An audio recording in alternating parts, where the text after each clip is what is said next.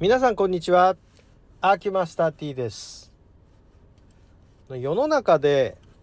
悪いことをしたりっていうかねあのちょっといけないことをした人に対して熱い球を据えるっていうような感じでちょっと例えなんでしょうけれどもまあマスコミなんかでお話しされてるまあそういう姿を見る時があるんですが昔すごくこれに腹を立てていました。人の仕事の邪魔をするのかとお灸が熱いとお灸が懲罰だということを一生懸命こう一般の皆様に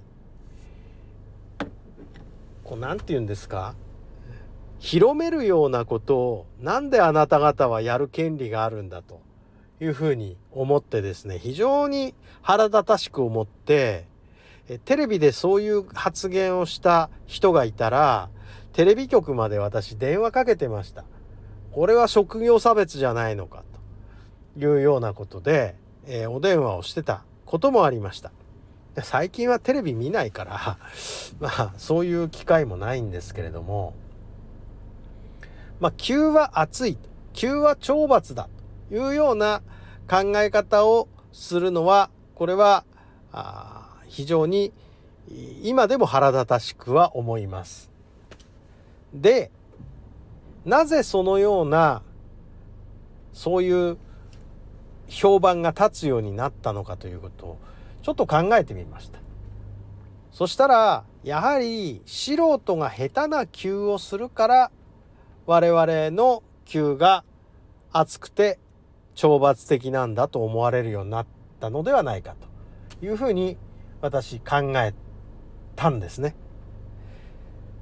で一つまずはね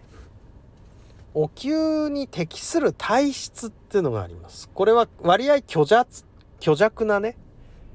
高齢になって皮膚感覚も鈍くなってきた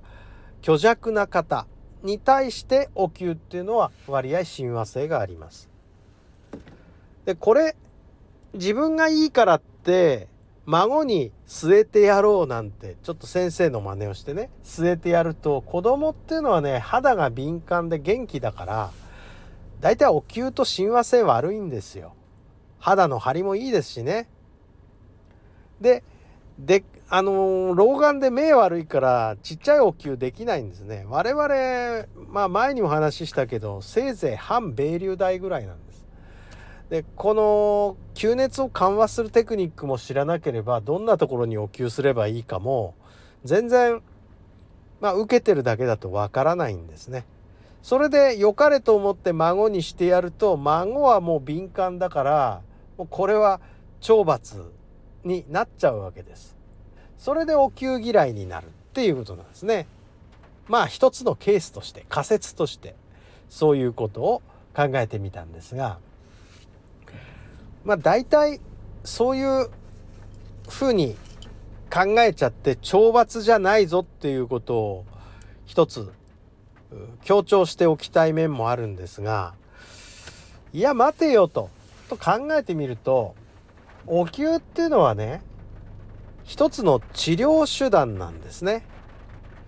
ある具合の悪い状態があったところに灸を据えるとその人の治療手段になってその人の調子が良くなるだから素行が悪い人に対してその人への強制効果としてお灸をするっていう手段を用いるわけだからこれ別にお灸をしたのが懲罰というふうに決め込むこともないなということで。何せろその人に対して、えー、その今悪い状態なのをいい方に変えてやろうという行為がお灸なので熱い灸を据えるというのはちょっとおかしいんであのそれはお灸が下手なだけなので何しろ上手にうまくその人をそのなんかこう悪事があったとしたら悪事を強制するような感じでその方を導くという点で急を据えるというふうにまあまあその方を思ってですね据えるというふうに使っていただくという風潮になれば我々も文句もないわけなのでなんかそんな風に世の中変わってくれればいいなというふうには思うんですがまあいろんな要素を挙げてきましたお灸について。でお灸がまず暑くて苦痛だというようなお灸のやり方をしちゃもうね我々の使っているこの治療手段としてのお灸っていうのは廃れていきますから皆さんが快適になるように我々も精進しなきゃいけないよねっていうことをですねここのところに我々が気づくと同時に皆さんもそういうふうに使っていただければというふうに思って、えー、今回のこのお灸についての話はここで一旦終了ということにさせていただければと思います。あの最後にですがお灸って針ではねできないことができるんですよ。あのお灸ってねエネルギーを補う効果が非常に高いんです。針はもうエネルギー奪ってくるだけなのでどちらかといえばお灸っていうのはねまあ我々から見たら奇跡に近いことを起こす時もあるんですよ。なので、えー、古い技術だと思わないで